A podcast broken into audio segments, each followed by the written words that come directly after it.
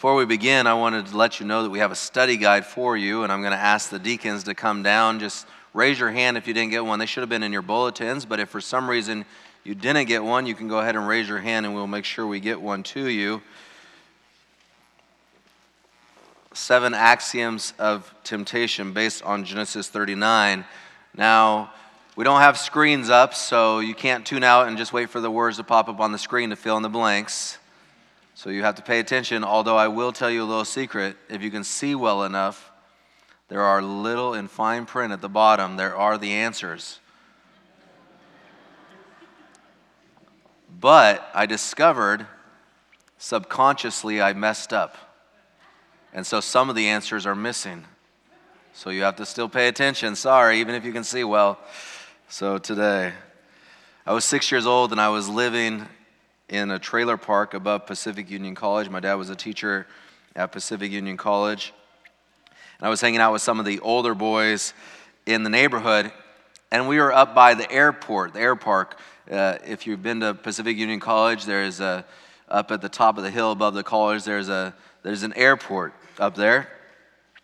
And there was this tree kind of near one of the runways, or tree or bush, I can't really remember, but it was this darker wood, and the skin on the wood kind of peeled off. And one of the older kids said, I remember this very clearly, said, "These branches look like cigars, and so we should try to smoke them."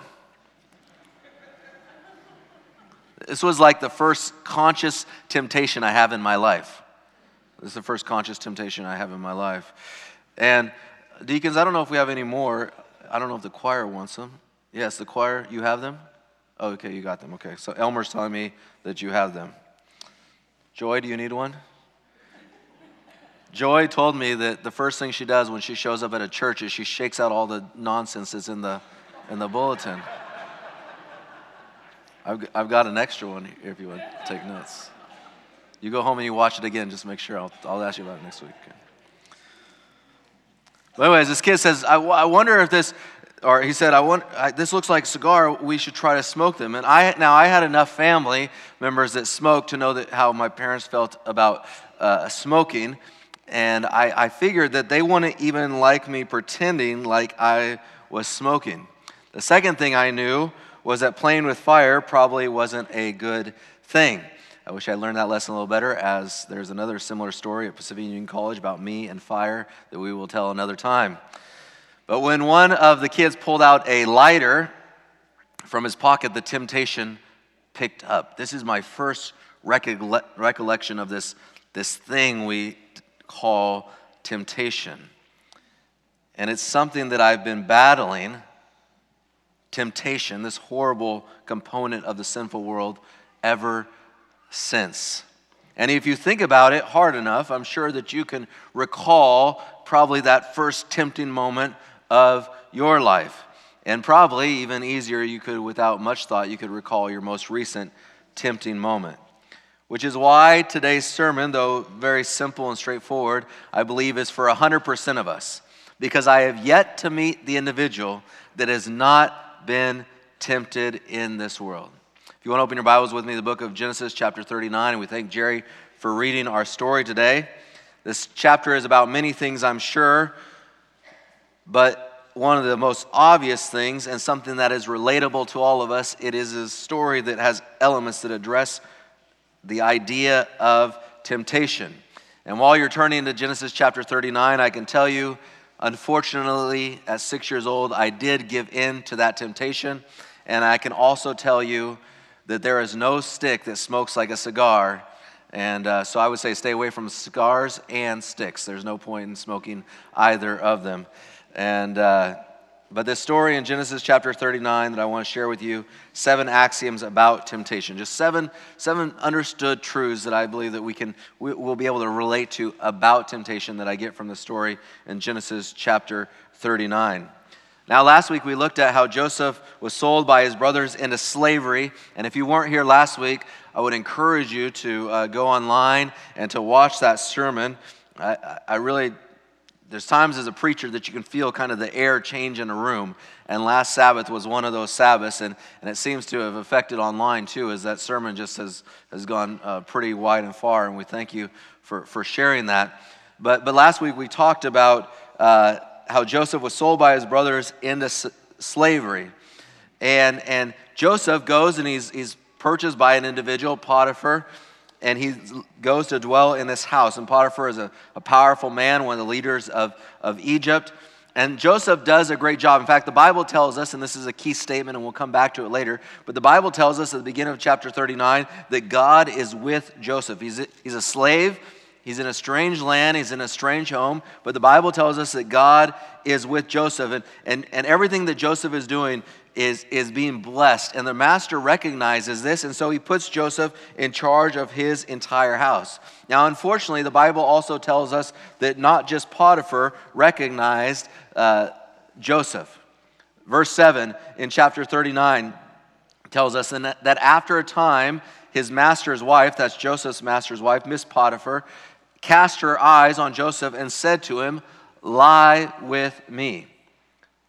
Now, I want us to remember something that Jesus said in John chapter 15, and this will lead us into our first truth about temptation. But in John chapter 15 and verse 20, Jesus said to his followers, "Remember this word, the word that I said to you, a servant is not greater than his master. If they persecuted me," Jesus said, "they will also persecute you." If we are truly connected to Jesus, we will experience persecution for that connection to Jesus Christ. And here is the first axiom about temptation. The devil uses temptation to persecute you. The devil uses temptation to persecute you. This is a tool of the devil that he uses to harm you, to infect you, to impact you, to bring stress into your life. If you have been tempted consistently, which probably like me you have because you are human, then you understand this reality. Even if you've resisted and been an overcomer of temptation, you know that temptation still wears on you. It begins to grind on you, and you can feel that persecution. There's moments that you resist and you thought, man, I've been resisting this for so long, or maybe you've struggled with it and now you've overcome it, but it keeps rearing its ugly head, and you wonder to yourself, is this ever going to go away? It's a persecuting feeling, a stressful feeling in your life. It is the persecution of the devil. The devil uses temptation to persecute us. The second idea about temptation that I want us to notice from this one text here, it is this. Our temptations are often in the same nature as that of the failures of previous generations in our family.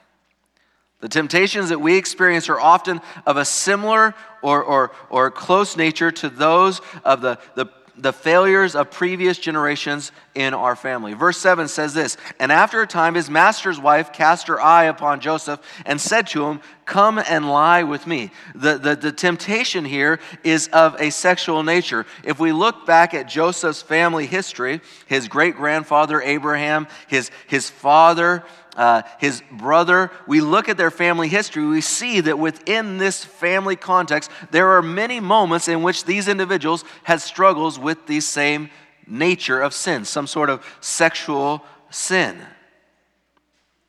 And now we see the devil coming to Joseph and trying to tempt him in a similar nature. If you think back upon your family, if you look at your family history, you may also recognize that some of the things that my parents struggle with, some of the things that my grandparents struggle with, some of the things that my great-grandparents struggle with, oh, what do you know? I struggle with those same things. There seems to be a historical connection. The devil got your grandpa that way, your daddy that way, and he's maybe trying to get you in that way as well. And Joseph is tempted in a similar nature. This is something to be true. Maybe this should cause us as adults, as parents, to be mindful then of the things in relationship to our kids. If we know that there was something that we struggled with as a young person, maybe be more mindful of that as we look at our kids' lives and what's going on with our children. Joseph, though, we can say, praise the Lord, did not fall in the same area as his brother did, or as his father did, or as his great-grandfather did. But he refused this temptation and said to his master's wife, "Behold, because of me, my master has no concern about anything," this is verse 8, "in the house, and he has put everything that he has in my charge. He is not greater in this house than I am, nor has he kept back anything from me except you, because you are his wife. How then," this is the key statement, "how then can I do this great wickedness and sin against God?"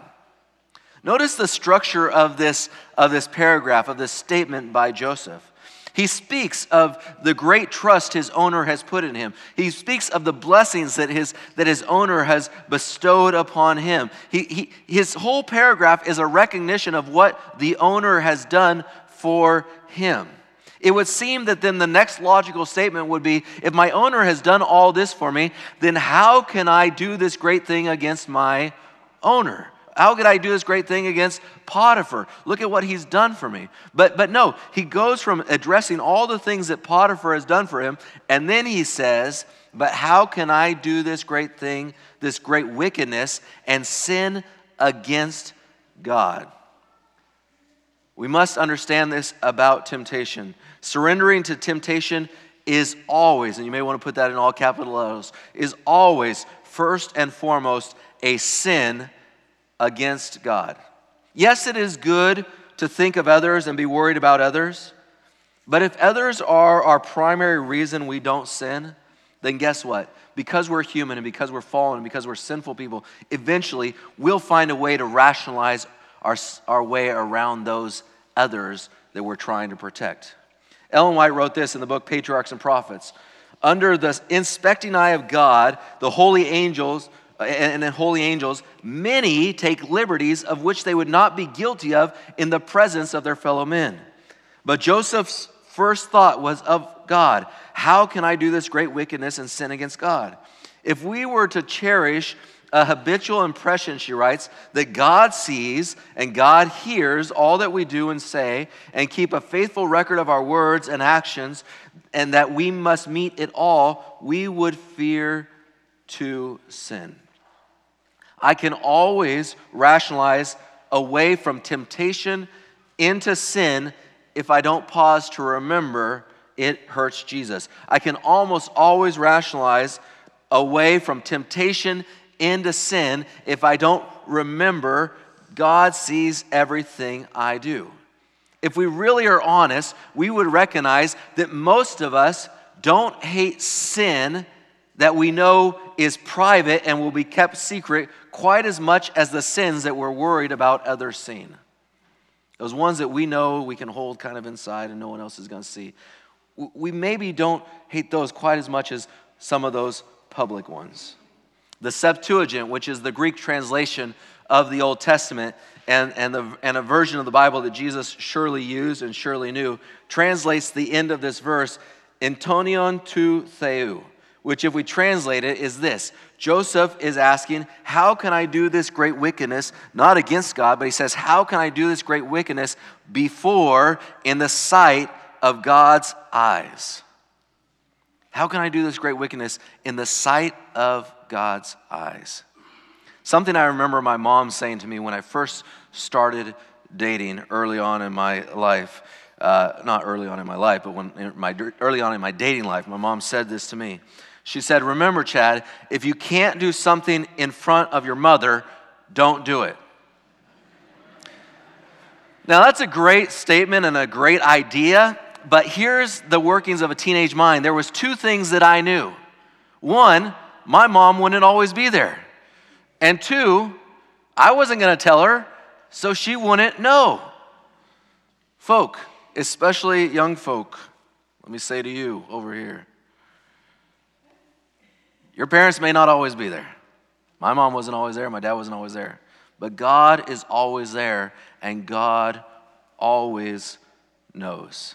God is always there and God always knows. Some of us adults, older than the young adults here, need to know that as well. God is always there and God always knows. As the story continues, though, we see the persecution of temptation of Joseph didn't end. The persecution of Joseph continues on. Just because he said no doesn't mean the persecution said, okay, I'm going to leave you alone now and I'm going to move on with my life. Verse 10 of chapter 39 says to us, and as she spoke, this is the wife of Potiphar, as she spoke to Joseph, day after day, it was an ongoing thing, he would not listen to her to lie beside her or to be with her. The fourth axiom about temptation is this: temptation is perpetual and persistent. As long as we live in this world, temptation is going to go on and on and on, and it is going to continue to be persistent, which means we can never let our guard down. One of the most painful lessons that I learned, I remember something very clearly, one of the most painful lessons I learned early in my walk with Jesus is just because I thought I was beyond a struggle, just because I had said no to a struggle at one point in my life, didn't mean that that temptation would not come back again. I said no to something, I thought, well, good, yeah, now I have strength, I have power over it, and let my guard down and didn't realize that I could put myself, or there could be times when I would be back in a situation in which I needed to face that again. Ugly temptations then rear their heads again when we let our guards down, thinking that this is no longer an issue. Learn the lesson from Joseph, learn the lesson from me. Temptation keeps coming time and time again. The Bible even speaks of, in Hebrews chapter 12 and verse 4, the Bible speaks of our struggle against sin. It says, you have not resisted to the point of death, some of your versions say, or to the point of shedding blood. In other words, this would paint the picture that temptation is an ongoing and persistent thing, that it is going to continue coming, as Paul describes, or as the writer of Hebrews describes, I believe Paul says, even to the point of shedding blood. Satan may send something to you subtly, and you stand strong. Then he comes back, and he sends it stronger the next time, and stronger the next time. And he may send it to the point where you feel that, man, my life literally hangs in the balance. Temptation is perpetual and persistent. But Joseph, he kept resisting. He kept resisting Potiphar's wife, and Potiphar's wife kept tempting day after day after day, the Bible tells us. One day, the Bible tells us that Joseph was in a location where no one else was or was around. He was doing some work, and Mrs. Potiphar found him, and she cornered him, and she literally grabbed a hold of him, and she pleaded, lie with me, be with me. What Joseph did next gives us our next axiom regarding temptation. If you're in a tempting moment that seems beyond your control, and this isn't the axiom, but it's leading up to it, run, run, run. And if you can't run because you're too old, then walk really fast.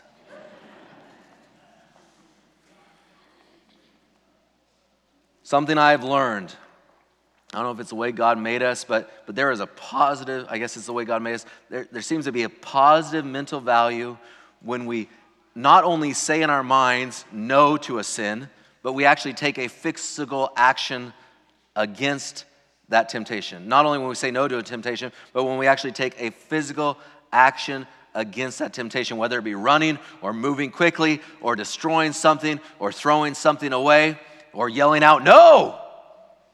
Something, the physical action somehow seems to strengthen our resolve against that temptation.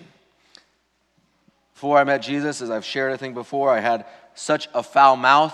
And after accepting Jesus, I noticed one day as I was going through some of my music that a lot of my music that I owned also had quite foul language in it that I hadn't noticed before. It's always funny how things you didn't notice at all, suddenly they pop up and you notice them. But now I noticed it. And I was looking at my music one day and I noticed this, and I had two of those big CD towers. Do you guys remember those CD towers? Did you have those in your house? The young people were like, what? It's all right here on a phone. Why do I need a Spotify, Pandora? I got all my music right here. But we had CD towers, and I had two that were probably about this high, just full of CDs of all my music, and I was looking at those one day, and suddenly I was convicted that if I keep this music here, it is going to continue to be a temptation to me and the corruption of mine. Now, I had all kinds of music, and I love music. I have eclectic taste. The staff I know loves going out to eat with me because music pops up, and I just burst out into song. We were actually someplace the other day, and a Bon Jovi song came on, and Pastor Jason all of a sudden said to me, I'm surprised you're not singing yet. It's just, you know, something I used to listen to, and it's there in my brain. I just start singing. But that day, I was looking at all this music that I loved and I liked, and I said, you know what? This is not good for me. And I had this conviction. This is always going to be a temptation for me. And rather than just saying, you know what? I'm not going to listen to that music anymore, I literally went into the kitchen. I grabbed a black plastic trash bag, and I went into my bedroom, and I don't know why I did it this way. I don't know why I didn't just pull the CDs off one by one, but I knocked the towers over, and the CDs fell on the ground, and I began to gather them up and throw them in the trash can, and then I took that trash bag outside, and I didn't go to our trash can. I went a few houses down from our house, and I found a neighbor's house, and I made sure no one was looking, and I went and I put the trash bag in the neighbor's trash can because I knew that if it was in my trash can, I'd be tempted to go back and get it. So I had to really take an action. So I went down to the neighbor's and put it in that trash bag. Sometimes you need to take a physical action against temptation, not just that no. When my sister found out that I had gotten rid of all my CDs and my music, she said to me, why did you do that? You could have sold it at the store, or you could have given it to me. And I said, I'm not going to let the devil corrupt my brain or anybody else's brain. I was very zealous. My 13-year-old sister was like, slow down, brother, slow down. But the act was a powerful thing for me. I still remember it.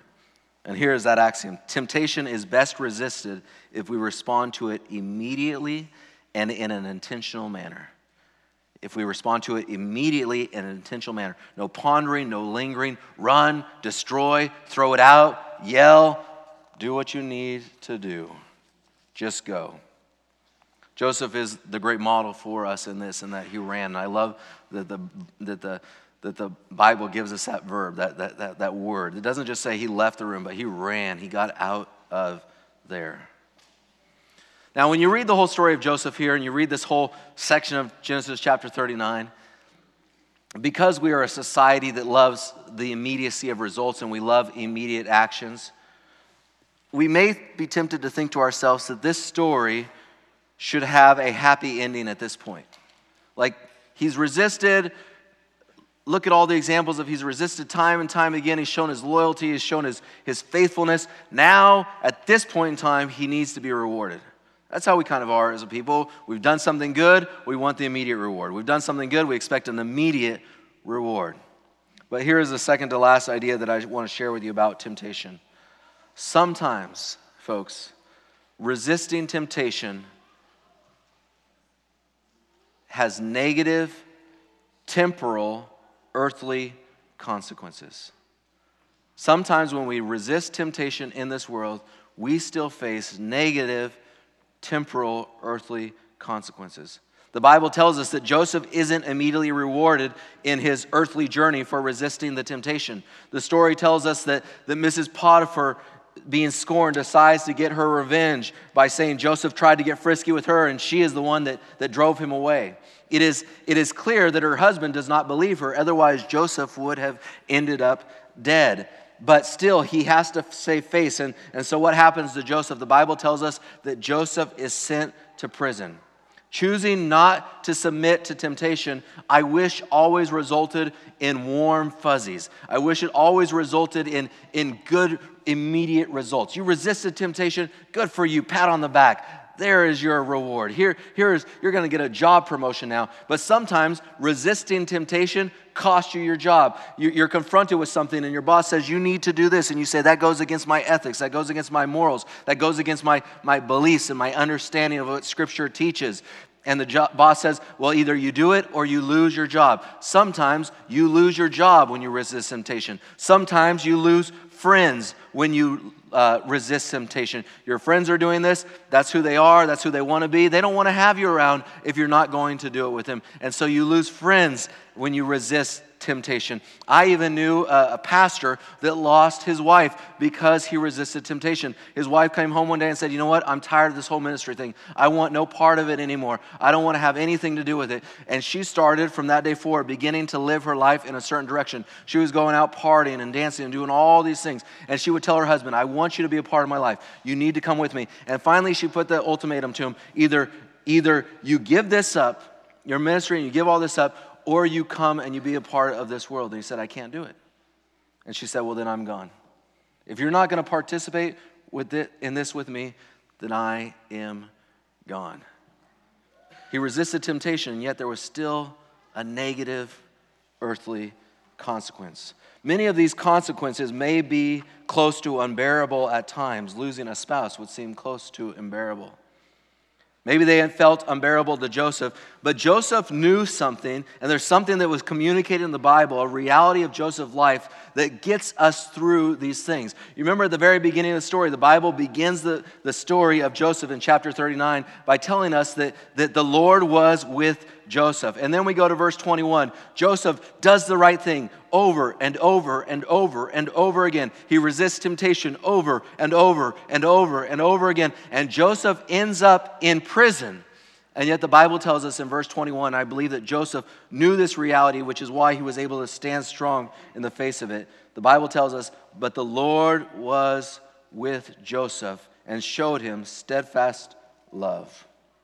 While decisions to be true to God have brought some levels of loss and discomfort in my own life and probably in some of your lives, I believe probably most of us would say and affirm that we would not replace one of those decisions, because ultimately, as we resisted the temptation, as we deepened with the Lord, even if there was some temporal negative consequences, we recognized that the Lord was with us, and it strengthened us and it grew us. I'll close with this. Temptation is too strong for us. None of us are able to endure or resist temptation on our own. The only power over temptation is found in that great Proverbs chapter 3, verses 5 and 6. Trust in the Lord with all your hearts and lean not on your own understanding. In all your ways, submit to him, and he will make your path straight. Now, some of your Bibles say, and he will direct your paths.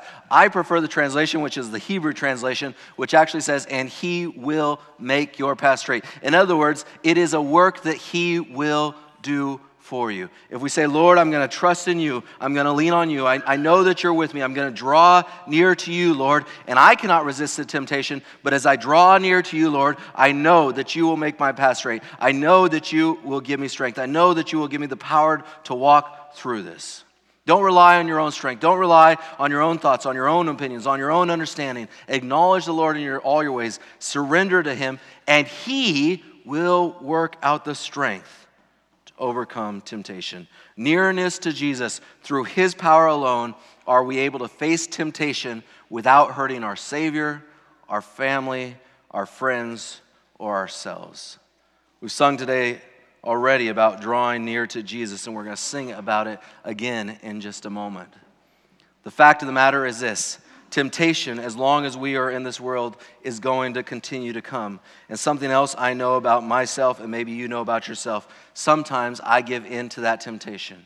And I praise the Lord that when I give in to that temptation, I praise the Lord first and foremost that God gives me the strength to overcome temptation. And so I pray for that every single day. But secondly, I do praise the Lord that at times when I do struggle or give into that temptation, I praise the Lord that God does not remove himself from my presence. As Pastor Knott prayed, he remains near to us in our sinful state and bids us to come to him again, to start afresh again. I want to encourage all of us on this Sabbath morning, and as we think about the life of Joseph and we think about temptation, let us remember that nothing is possible without being near to our Lord and Savior. So let us today seek him with all our hearts and all our minds.